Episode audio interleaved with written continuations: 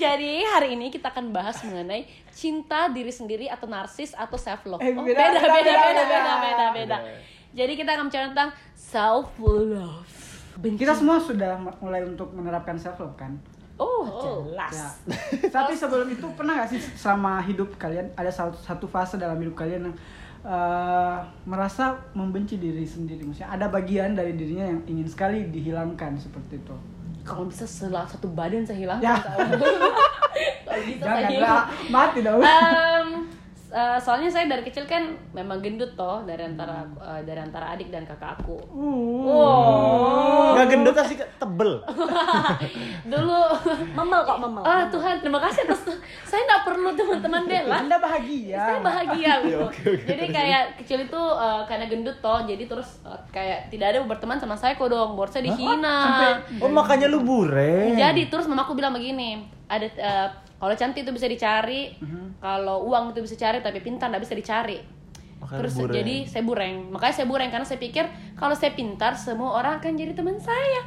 Iyalah, mau nyontek sama saya, mau ulangan kok nyontek sama saya, mohon maaf nih, kamu harus baik sama saya walaupun saya endut. Jadi uh, kayaknya terima kasih untuk teman-teman yang dulu manggil aku gajah. Wah, tulus banget nih. Oh, kau temanku. Jadi saya juga pernah diselingkuhi waktu S M P tuh gara-gara saya gendut kok dong. Jadi saya rasa kayak kalau mau dikasih hilang kan bukan cuma satu badan, semua badan semua dikasih hilang dalam dunia ini, kayak lenyapkan saja. Terus sampai akhirnya S M A, uh, saya suka sama cowok, terus uh, kita pernah ketemuan di lapangan basket, terus dia mau aja Kak ngedet. Tapi saya gendut toh, saya malu sekali sama diriku, kayak saya benci sekali sama diriku karena saya gendut. Akhirnya saya diet tiga bulan, saya turun lima belas kilo kalau nggak salah. Sampai hmm. akhirnya saya kurus, yang teman-teman bilang, "Kenapa kok naik?" Bukan naik, memang saya dulu gendut begitu. Saya gendut, saya kurus, sekarang gendut lagi, dan itu maksudnya bukan bukan gendut, normal. Ya? Normal, jadi itu normal. Defaultnya nah, begini, Bang. Iya. Jadi kalau saya misalnya saya kurus, itu yang tidak normal, guys. Itu yang aneh. Jadi uh, waktu itu karena takut setelah saya diet kurus, ternyata si doi sudah sama cewek-cewek lain. Wah. Iya, katanya si doi, saja kok keluar tidak pernah kok mau, saya masih gendut. Jadi makanya saya tidak pernah oh, mau terima. Padahal cowok itu terima lu apa adanya. Karena kan saya rasa dia samar-samar dan saya lapangan basket. Jadi mungkin rasa saya kurus begitu. Ya. Oh. Jadi saya dan akhirnya uh, karena saya kurus, keterusan kurus sampai keterusan kurus sampai ketemu cowok baru, dan saya insecure sekali ketika dapat cowok yang baru yang mantan paling lama aku, karena dia punya teman-teman kayak julid toh. Baru saya merasa kayak, ih kalau saya ceweknya rasa takut kayak dibilang jelek. Baru eh mantan calon mertua itu kan kayak mau juga dapat uh, kayak dia mau mantanku punya pacar tuh cantik apa semua, baru dia bilang saya jelek apa, jadi saya kayak selalu insecure, jadi saya kayak stres nih begitu kayak saya. Sorry sorry gue nanya, untuk jadi lu untuk jadi lu kurus sesulit apa sih? Sulit sekali, astaga, saya tidak makan minyak tiga bulan. Gorengan jadi gitu. Gorengan tidak ada, pokoknya segala minyak tidak ada. Oh, hidup apa itu? Bayangkan saya makan siomay rebus tiap hari. Oh. Siomay rebus, uh, sayur rebus. Jadi saya tidak mau makan minyak sama sekali. Baru olahraga, kan olahraga aku dulu intinya tidak se ekstrim sekarang olahraga aku. hmm. um, Dulu itu yang kayak yang penting saya mau kurus, tidak makan biasa. hmm. Jadi se ekstrim itu waktu dulu mau kurus. Tapi ya, sekarang mah ta- ya. Tapi sekarang justru saya lebih bahagia ketika saya seperti sekarang, ketika saya belajar untuk accept diri saya kayak self love gitu toh. hmm, okay. Gitu lah. Kalau saya itu bukan ke fisik sih, saya tuh cengeng banget, gembeng kalau bahasa ininya. Dikit-dikit tuh nangis. Jadi tuh, uh, misal saya kan terbiasa dengan uh, diajak ngomong tuh halus begitu, dengan ada tinggi sedikit, saya pasti langsung show berkat, berkaca-kaca langsung menangis begitu. Nah itu kayak waktu sudah S M P ke apa, saya mulai kenapa saya tuh cengeng begitu. Terus uh, saya bilang ke ibu, kenapa saya tuh kok gampang banget nangis gitu. Memang kamu tuh begitu. Jadi uh, apalagi kan bapak saya cukup keras didikannya juga. Dia dia suka kalau misalkan anaknya salah gitu dia akan ngomong sedikit keras memang buat uh, ngasih tahu ke anaknya begitu.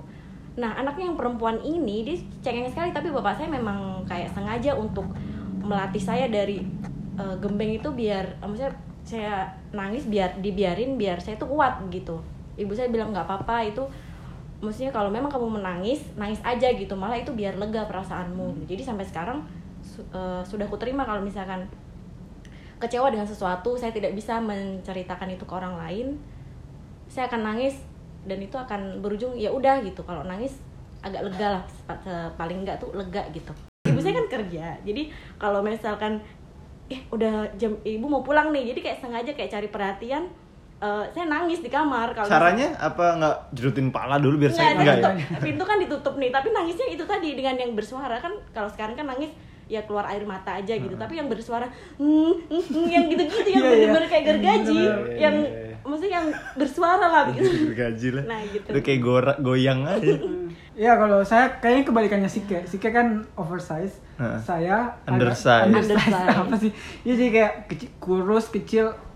Saya baru agak membengkak itu baru pas uh, kuliahan semester tiga kayaknya. Semester tiga itu karena pola hidup yang sudah sangat tidak teratur, makan mie sampai tengah malam dan itu membengkak dan gemuknya gemuk yang uh, bukan gemuk yang ini beri-beri. buncit, buncit. Oh, buncit lebar dan, ke depan ya. Dan muka ya. Langsung lapar mungkin.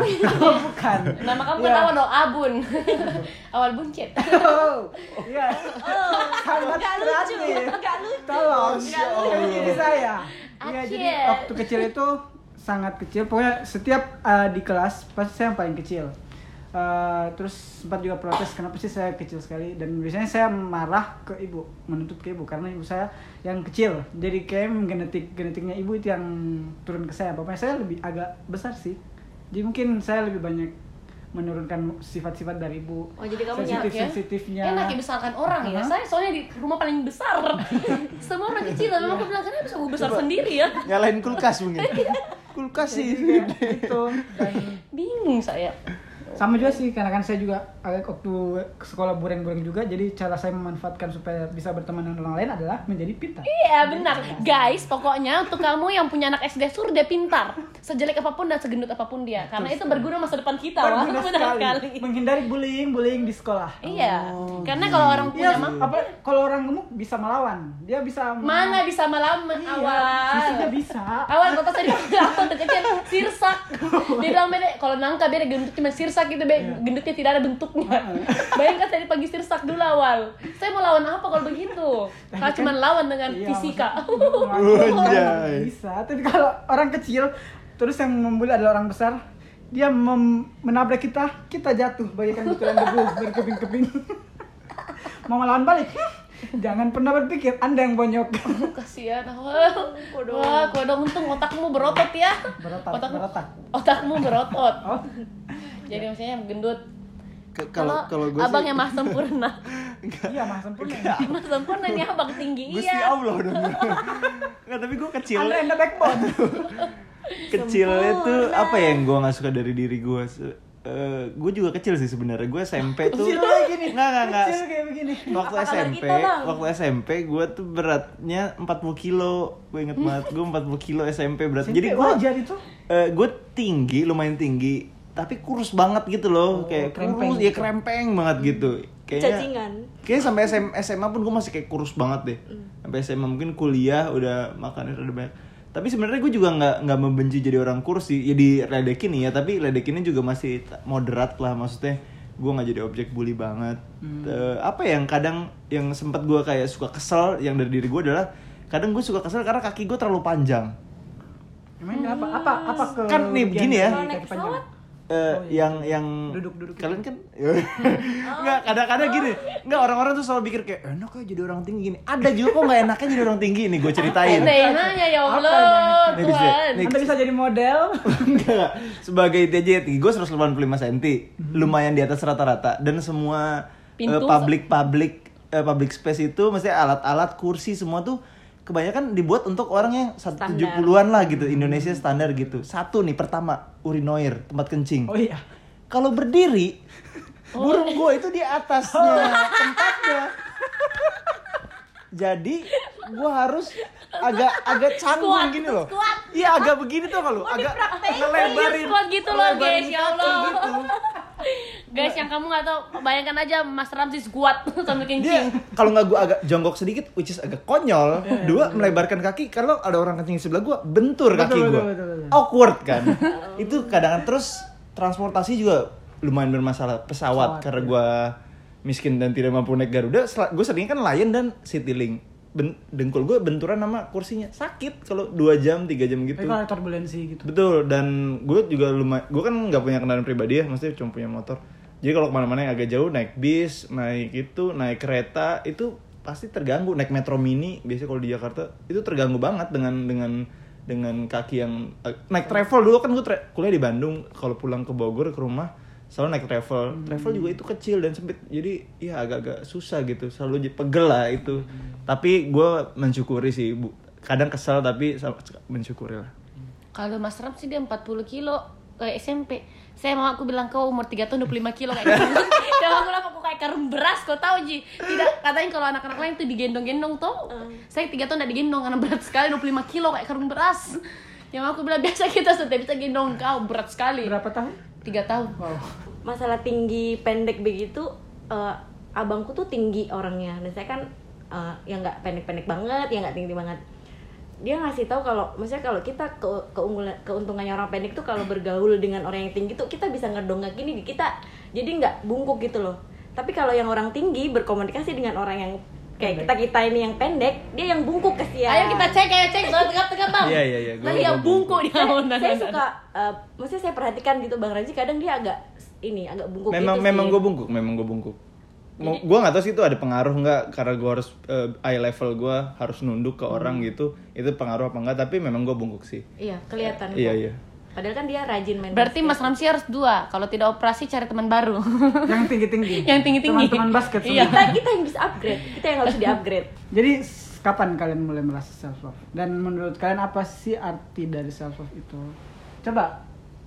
Oke, okay, kalau saya uh, kayaknya semenjak putus sih. Anjas, uh. dalam nih. Buat mantan yang dengar ini, oh, nyesel. Oh, buat teman-teman S D gue, S D gue. Eh situ, woi. Eh, ternyata mantan gue bilang apa? Weh, gendutan sekarang mau jak. uh, semenjak putus kan, uh, kebetulan langsung merasa kayak aduh saya bebas sekali nih, nih. Jadi langsung naik sekali badanku, kayaknya saya naik kilo dari saya dulu.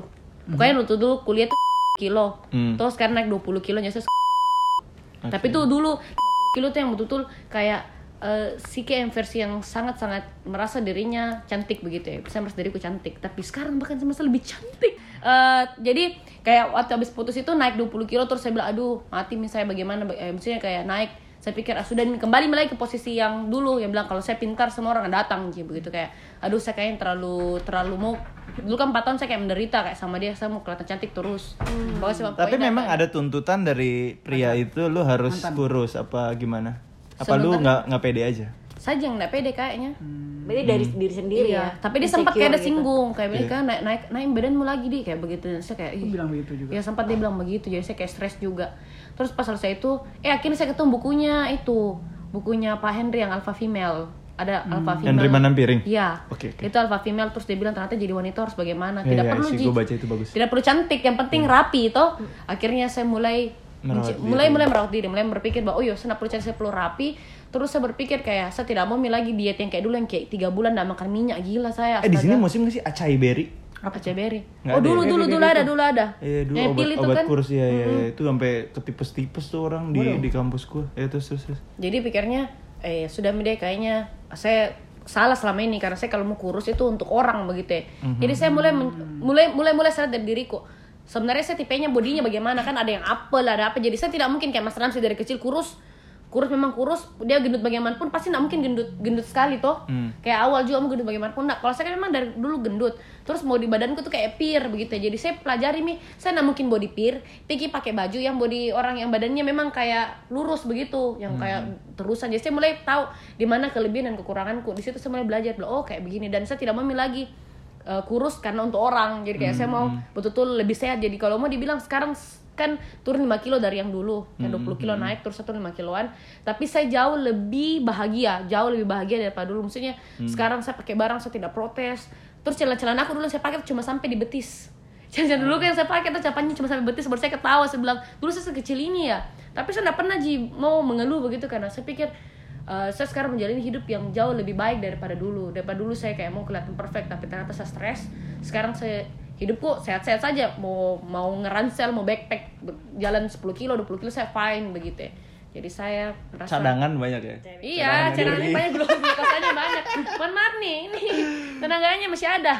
Buat senderan enak banget ya? Iya. Kalau saya sadar itu malah dewasa ini sih. Waktu Sudah dewasa sekarang? Uh, iya, mm, berproses. Baru tahun lalu kayaknya, terbalik. Terbalik. Uh, saya waktu kulit saya sensitif sekali. Dulu tuh kulit saya tergolong badak. Apa itu maksudnya? Uh, badak maksudnya biar dicoret, nggak nggak luka. Maksudnya pakai apapun uh-huh. atau kena apapun tuh nggak masalah oh, gitu. Iya. Pakai skincare apapun atau terkena misal deterjen gitu nggak hmm. masalah. Terkena api, uh. maksudnya debus. Dengan zat kimia yang itu tuh nggak masalah. Terus makanan juga, dulu semua makanan bisa saya makan, tapi semenjak uh, saya alergian, terus kulit uh, super sensitif, semua semua bahan makanan nggak bisa saya makan sembarangan, terus kena deterjen juga harus pilih-pilih, uh, asap, debu, semua itu ngefek banget di badan, di tubuh. Jadi awalnya sempat nggak terima, kenapa sih? Uh, saya nggak bisa makan sembarangan lagi, makan saya terbatas, betul-betul telur saja saya nggak bisa waktu itu. Jadi betul-betul harus dijaga pola makan, sampai jadi vegetarian juga. Dari situ kayak ibu selalu ngasih wejangan tiap hari, terus ngasih pengertian, nggak apa-apa kok begitu. Sampai waktu itu benar-benar berat badan turun drastis karena makanan setiap hari tuh harus berpikir apa yang harus saya makan, apa yang bisa saya makan gitu.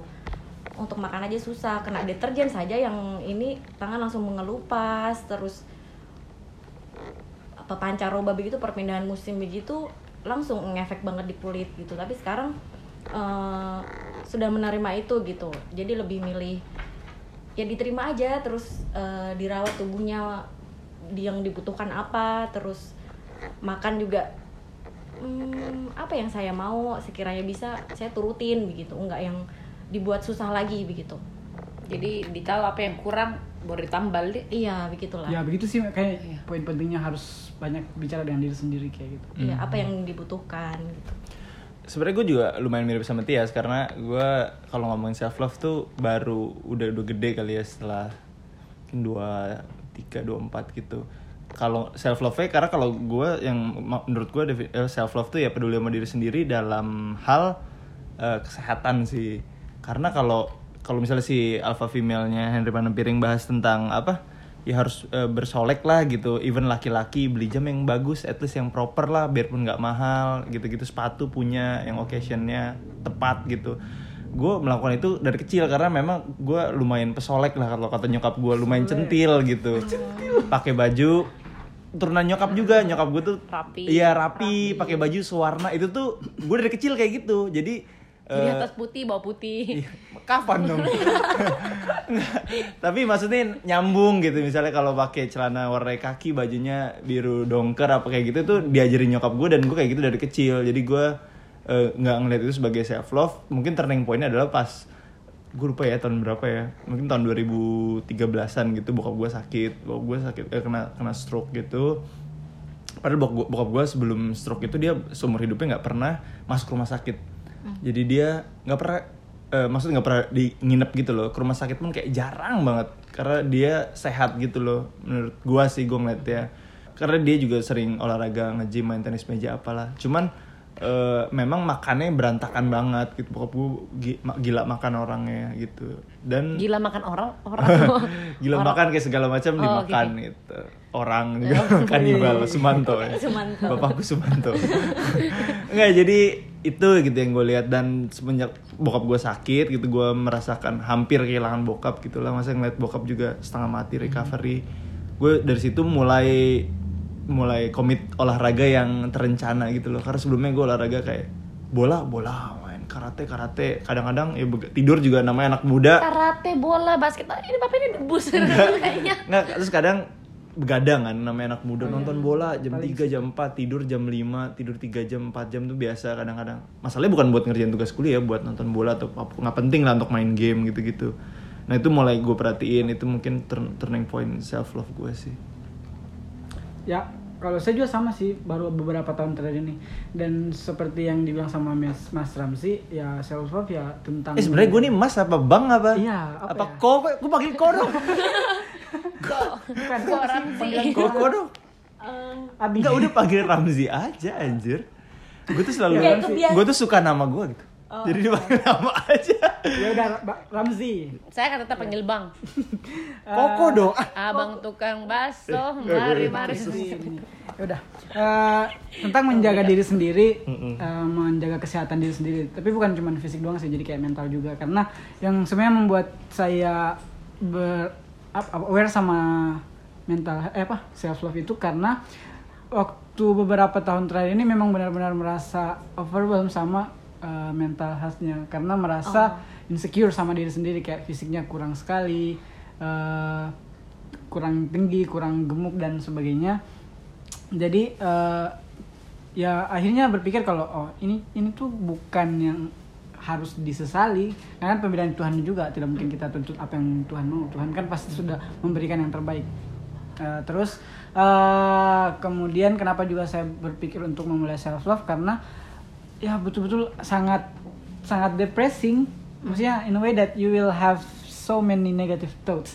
Jadi kayak uh, sebenarnya pikiran itu cuma ada di pikirannya kita sendiri. Mungkin kita cuma berpikir yang itu tapi orang lain tidak. Jadi karena kan beberapa tahun terakhir sudah mulai oh saya punya banyak teman. Saya, saya kadang kalau misalnya dikasih kata-kata motivasi sama teman kayak words of affirmation atau Uh, motivasi bilang saya ini begini, saya biasa simpan terus saya taruh, kemudian saya baca-baca seperti yang di dindingnya si kayak itu.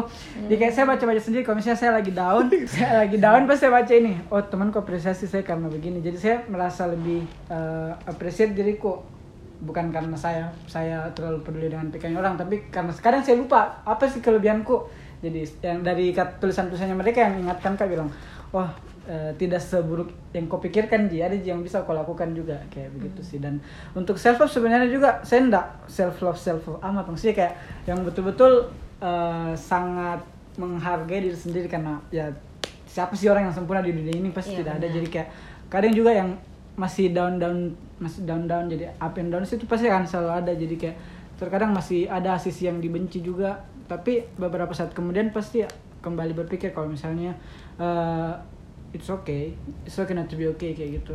Cuman ya, uh-huh. sorry matong. Uh, kadang-kadang gue tuh uh, ngerasanya self love nih di, uh, j- bisa jadi tameng juga gitu loh buat orang nggak ngurus diri dengan hmm. dalih self love hmm. gitu. Karena gue punya dulu, gue ingat gue punya temen. Eh gue uh, dia uh, mungkin apa bawaannya emang gemuk aja, mirip sike hmm. mungkin cowok ya. Dia sampai gendut banget sampai lututnya tuh sakit dan dokter bilang lu harus ngurusin badan karena lutut lu, kaki lu udah nggak mampu nampung mm-hmm. badan lu, udah nggak mampu menahan berat badan lu. Mm-hmm. Jadi kan karena dia bilang ya mungkin ya dalihnya ya self love aja, ya gue mau apa adanya, gue mau makan apa ya gue gini nggak apa-apa kayak bukan gitu. Bentuk self love. Oh karena kan dia kayak merus, dia kan dia tahu konsekuensi dari tapi, uh, yang dia lakukan dan itu membahayakan dirinya sendiri, jadi kayak dia tidak mencintai dirinya sendiri. Salah satu bentuk self love kan self care, jadi kayak dia merawat dirinya sendiri. Iya benar. Hmm, pasti kayak kalau misalnya dokter sudah sarankan untuk menjaga kesehatan tubuhnya, pasti dia akan tetap merawat dirinya sendiri sih. Ya, maksudnya kalau self love itu toh, maksudnya hmm. pertama saya bilang bagaimana caranya saya maksudnya bagaimana caranya saya bisa tahu self love atau tidak. Jadi hmm. akhirnya saya uh, pernah dengar saya lupa di mana. Self love itu misalnya kita kok merasakan kok kok dicermin toh, kok mm-hmm. bicara sama dirimu. Mm-hmm. Dan ini dirimu kok lihat nih, kok lihat kekurangan dan kelebihannya dan kok bicara sama dia bilang kalau misalnya dia orang lain, mm-hmm. kok bicara apa ke dia dan kok sayang sama dia kayak adekmu. Mm-hmm. Jadi saya sering kali kalau saya lihat diriku dicermin, saya bayangkan dia adalah adekku. Mm-hmm. Kan saya paling sering komentari adekku. Jadi saya bilang sama dia, "Eh, kayaknya rambutmu kurang bagus. Kayaknya aku kurang perhatikan ini." Menjadi kayak kita bicara dengan orang yang berbeda. Hmm. Tapi ternyata itu dirinya kita. Karena kan cintai dirimu sendiri seperti kau mencintai ses- sesamamu toh. Hmm. Macam cintai sesamaku, saya cintai diriku itu juga hmm. pertama. Cintai jadi, ususmu, minum Yakult tiap hari. hari. Sorry. Ya Allah. Jadi kalau misalnya itu yang saya sering agak tidak tersuka sama orang-orang yang berbadan, maksudnya saya kan gendut. Hmm. Si orang-orang berbadan montok terus mereka punya alasan bilang, "Ah, oh, memang saya begini." Maksudnya saya terima kalau kau bilang kau begitu dengan maksudnya kau sehat sih begitu ya, kau ya, sehat, betul. Kau tidak ada masalah dan lain-lain, kau tidak dan kau tidak pernah komplain. Tapi kalau kau sedikit-sedikit komplain, kau capek, kau sedikit komplain apa maksudnya kayak mana deh? Kayaknya kau tidak sayang dirimu, kau cuma membohongi dirimu. hmm, kalau saya, betul. Jadi saya selalu entahlah saya selalu berpikir kalau misalnya mau self love artinya saya berbicara sama diriku yang dicermin itu orang berbeda dan saya lihat dia dari luar, saya tidak lihat dia punya dalamnya begitu, jadi saya bicara dari luar, eh kayaknya kau kurang, kau kurang ini, kayaknya kau harus begini, begini, begini kayak. Tapi lingkungan juga pengaruh juga nggak sih untuk mendukung kita self love itu? Hmm. Saya nggak setuju sih kalau ikut membantu. Iya, menurut gue itu mah pure internal iya. kita iya, sih, bener, pure betul. Dalam diri aja. Hmm. Karena kadang kan ada orang yang uh, pernah baca juga, uh, saya udah berusaha mau self love tapi lingkunganku tidak mendukung gitu. Ah, berarti lingkungannya oh, mungkin toxic atau gimana? Yeah. No. Enggak untuk sih. Self love itu tidak perlu siapa dan tidak perlu orang samping siapa begitu ya. Jadi maksudku tidak perlu sejelek apapun lingkunganmu, hmm. tapi kalau kau mau terang sendiri itu mi dirimu, begitu kau dengan dirimu. Bagaimana seburuk apapun, karena kalau mau dibilang lingkungan, uh, soalnya saya di Makassar sendiri. Hmm. Jadi kalau misalnya sama ikut lingkungan kayak gampang gitu, mau cari lingkungan yang mana saya mau dan yang mana buat saya nyaman, tapi saya tidak ada ji bilang apa dia saya buat saya, saya buat saya punya lingkungan sendiri hmm. untuk diriku sendiri. Biasanya nggak tahu, saya rasa orang yang menyalahkan lingkungannya, apalagi hmm. kalau menyalahkan lagi yeah. karena teman-temanku semua kan, saya rasa itu excuses. Iya. Yeah, yeah, menurut gue agak keluar konteks dari self love, tapi menurut gue lingkungan yang kita nggak nyaman tuh kan biasanya pertemanan nih. Iya benar. Dan teman tuh bisa ganti lagi, nggak hmm. kayak orang tua. Orang tua kan nggak bisa ganti ya. Itu apa variabel yang nggak bisa lo gantikan gitu, yeah, itu kan dari takdir. Sedangkan kalau teman misalnya lo kayak punya teman S M P terus toksik, lo dicengin dan lo nggak nyaman, ini ya sebenarnya bisa ganti sih, maksudnya bisa cari, bisa datang ke book club ya. Yeah. Atau apa? Iya, maksudnya itu bukan excuse lah menurutku. Iya, maksud kalau misalnya merasa kalau temannya itu merusak keadaannya ya mending cut off. Ya, karena sering aja. Karena baca orang, eh maksudnya saya baca tuh begitu begitu, hmm. maksudnya saya berpikir emang seber seberpengaruh itu gitu, karena menurut saya pribadi enggak gitu. Tapi orang-orang banyak yang berpendapat seperti itu. Kalau kalau obsesi, lu pernah nggak bisa kayak obsesi pengen putih, pengen apa, pengen apa? Obsesi, obsesi apa? Gue gue gue dulu pengen gemuk sih. Obsesi ya pengen Allah, gemuk dan sampai kalau dengar orang begini saya jengkel sekali. Ya ya lanjut lanjut bang lanjut dah. Ya gitulah, manusia memang nggak pernah puas kan. Yang gendut pengen kurus, yang kurus pengen gendut. Yang hitam pengen putih, yang, yang putih, putih pengen, pengen tanning. Iya pengen tanning, yang rambut lurus pengen keriting, yang keriting pengen exactly. lurus gitu. Gitu. Itu eh rambut juga tuh kan dulu kan apa poni emo gitu, lu jadi nggak sih kan yang emo yang panjang emo. Gitu kan ke depan. Bener. Rambut gue tuh ikal, jadi rambut gue tuh tuing tuing tuing gitu nggak. Kalau mau jadi emo? Pengen. Jadi rambutnya kayak jadi, Roma Irama. Iya bener. Rambut gue tuh ikal gitu, tapi beromba. Tapi masalah putih itu emang bener sih dulu waktu S M A pengen uh, bukan S M A sih, udah ya gara-gara tadi yang masalah kulit itu hmm. pengen putih gitu. Maksudnya dulu kan kulit saya tidak bermasalah, tapi semenjak bermasalah itu terus apalagi kena cacar hmm. kulit itu bener-bener ini gitu sih menghitam kan, dan kulit tangan dengan muka tuh beda, malah hitaman muka gitu. Kayak ibu kan uh, konsul gitu, ih teman-temanku tuh bu kayaknya tuh putih cantik begini. Langsung dari mana uh, doktrin ke, di pikiranmu bahwa cantik itu harus putih begitu? Ya.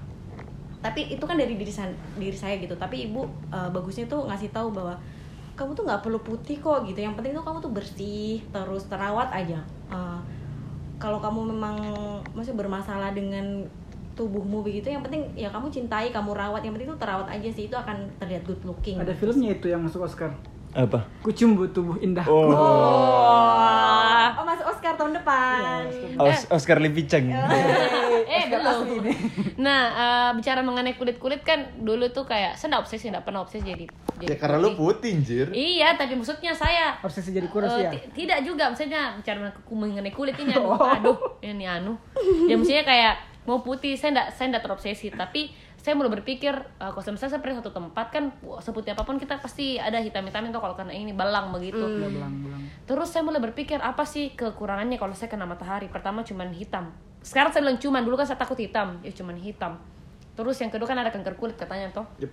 Yep. Dan akhirnya uh, ketika saya menghilangkan variabel cuman takut hitam, ya saya pakai kalau saya pakai sunblock saya pakai ataupun tidak, saya jadi bebas loh, jauh lebih bebas. Dulu tuh kayak tiap dua satu jam tuh harus top up lagi sunblocknya oh. karena takut hitam. Iya oh, saldo Oppo kali apa di ditacap di beda ya Tuhan saldo kepeng jadi shy baru uh, apa jadi tiap satu ih satu jam siap cepat tambah lagi tuh sunblock tambah tambah lagi sama tambah sunblock begitu ya.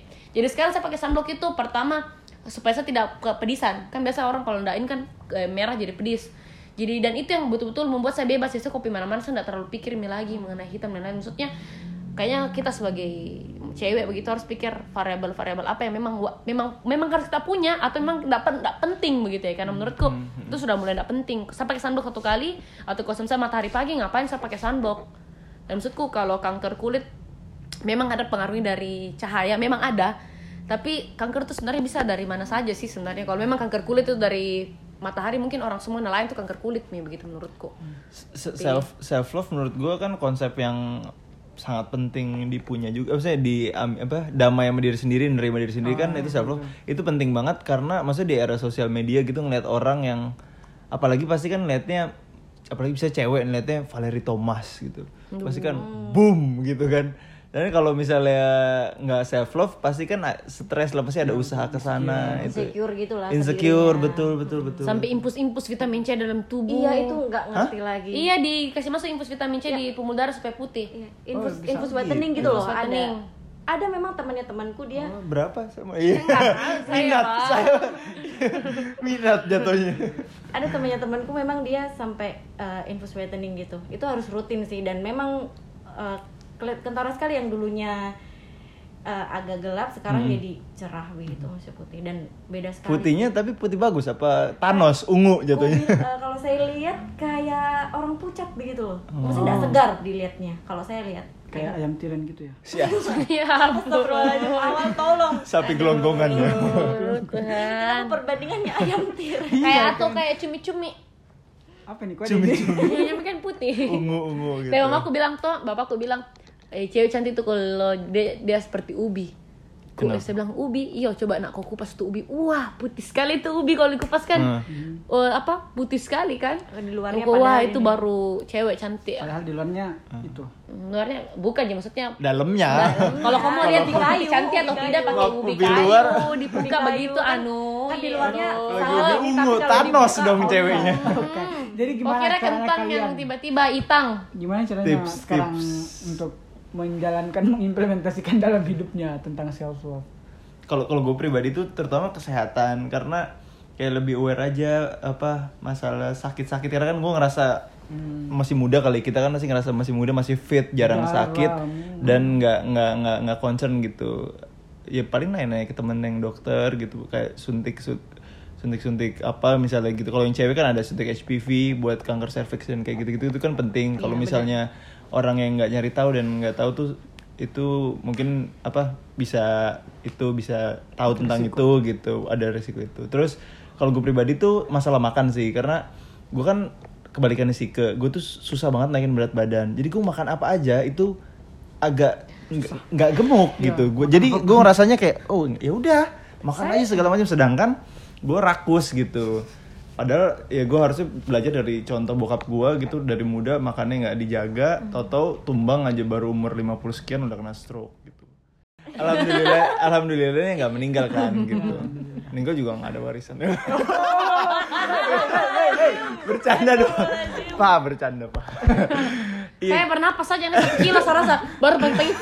Aduh kenapa saya? Nah, nah gue ini lumayan fakta yang lumayan menarik sih. Gue kan karena baca-baca tentang M C teori evolusi gitu-gitu, bahwa uh, uh, kita kan berevolusi, keinginan nafsu makan kita tuh di develop dari ratusan jutaan tahun yang lalu adalah uh, hewan, maksud bukan hewan sih, maksudnya ya manusia gitu yang tinggal di savana dan harus berburu kan, hunter gatherer gitu. Dan hunter gatherer tuh nggak tahu mau makan the next meal itu kapan. Jadi ketika dia ada makanan, dia makan sekenyang-kenyangnya karena dia nggak tahu lagi mau makan berikutnya itu kapan. Sedangkan kita tahu, udah pesan catering ntar siang, oh. tapi makan pagi bubur dua porsi gitu. Sebenarnya kan nggak eh, nggak ini juga gitu, nggak wise juga. Dan itu sih yang mulai gue coba coba perhatiin. Dan gue kemarin juga sempat nyobain vegetarian apa, cuman ya emang kangen coto ya. Coto is the best. Iya, coto is life cuy. Hasil vegetarian juga gak gampang. Iya, coto itu gak gampang. Kalau saya sebe- untuk sebelum teman-teman ngomong self, maksudnya karena saya begini loh, saya kan di, tadi Instagram itu sering share something ke orang. Hmm, Terus hmm. saya tuh berpikir bahwa untuk men-share something tuh sama seperti teko. Saya seorang sebuah teko. Setiap orang itu beda-beda loh. Ada orang yang menjadi cangkir, ada yang menjadi teko. Hmm. Saya mengasumsikan Tuhan menjadi me, membuat saya jadi teko. Hmm. Yang wow. dimana harus menuangkan wow. ke iya, terima kasih, self love saya tinggi. Mohon maaf nih, mohon maaf nih. Atau pede. Saya congkak dan pede. Mohon yeah. maaf ini memang saya anaknya. Ya sih kelihatan confident. Iya, confidentnya luar biasa. Terus, terus, terus, terus, terus. Jadi saya berpikir bahwa saya merasa diri saya itulah sebuah teko. Dan bagaimana saya bisa menuangkan ke kecangkir-cangkir lain kalau saya sendiri nggak penuh begitu ya. Hmm. Jadi sometimes kalau saya sudah habis share share something itu saya kehabisan energi tuh, sudah tuang tuang tuang. Saya kayak perlu lagi untuk isi lagi kembali isi sendiri. Energi. Dengan nah, makan martabak. Oh. Maksud saya dengan mendapat pengalaman lain lagi. Jadi kayak oh. mencari pengalaman yang baru supaya penuh lagi yang tekonya ceritanya. Hmm. Dan untuk untuk untuk membuat ini teko manis itu betul-betul harus self love.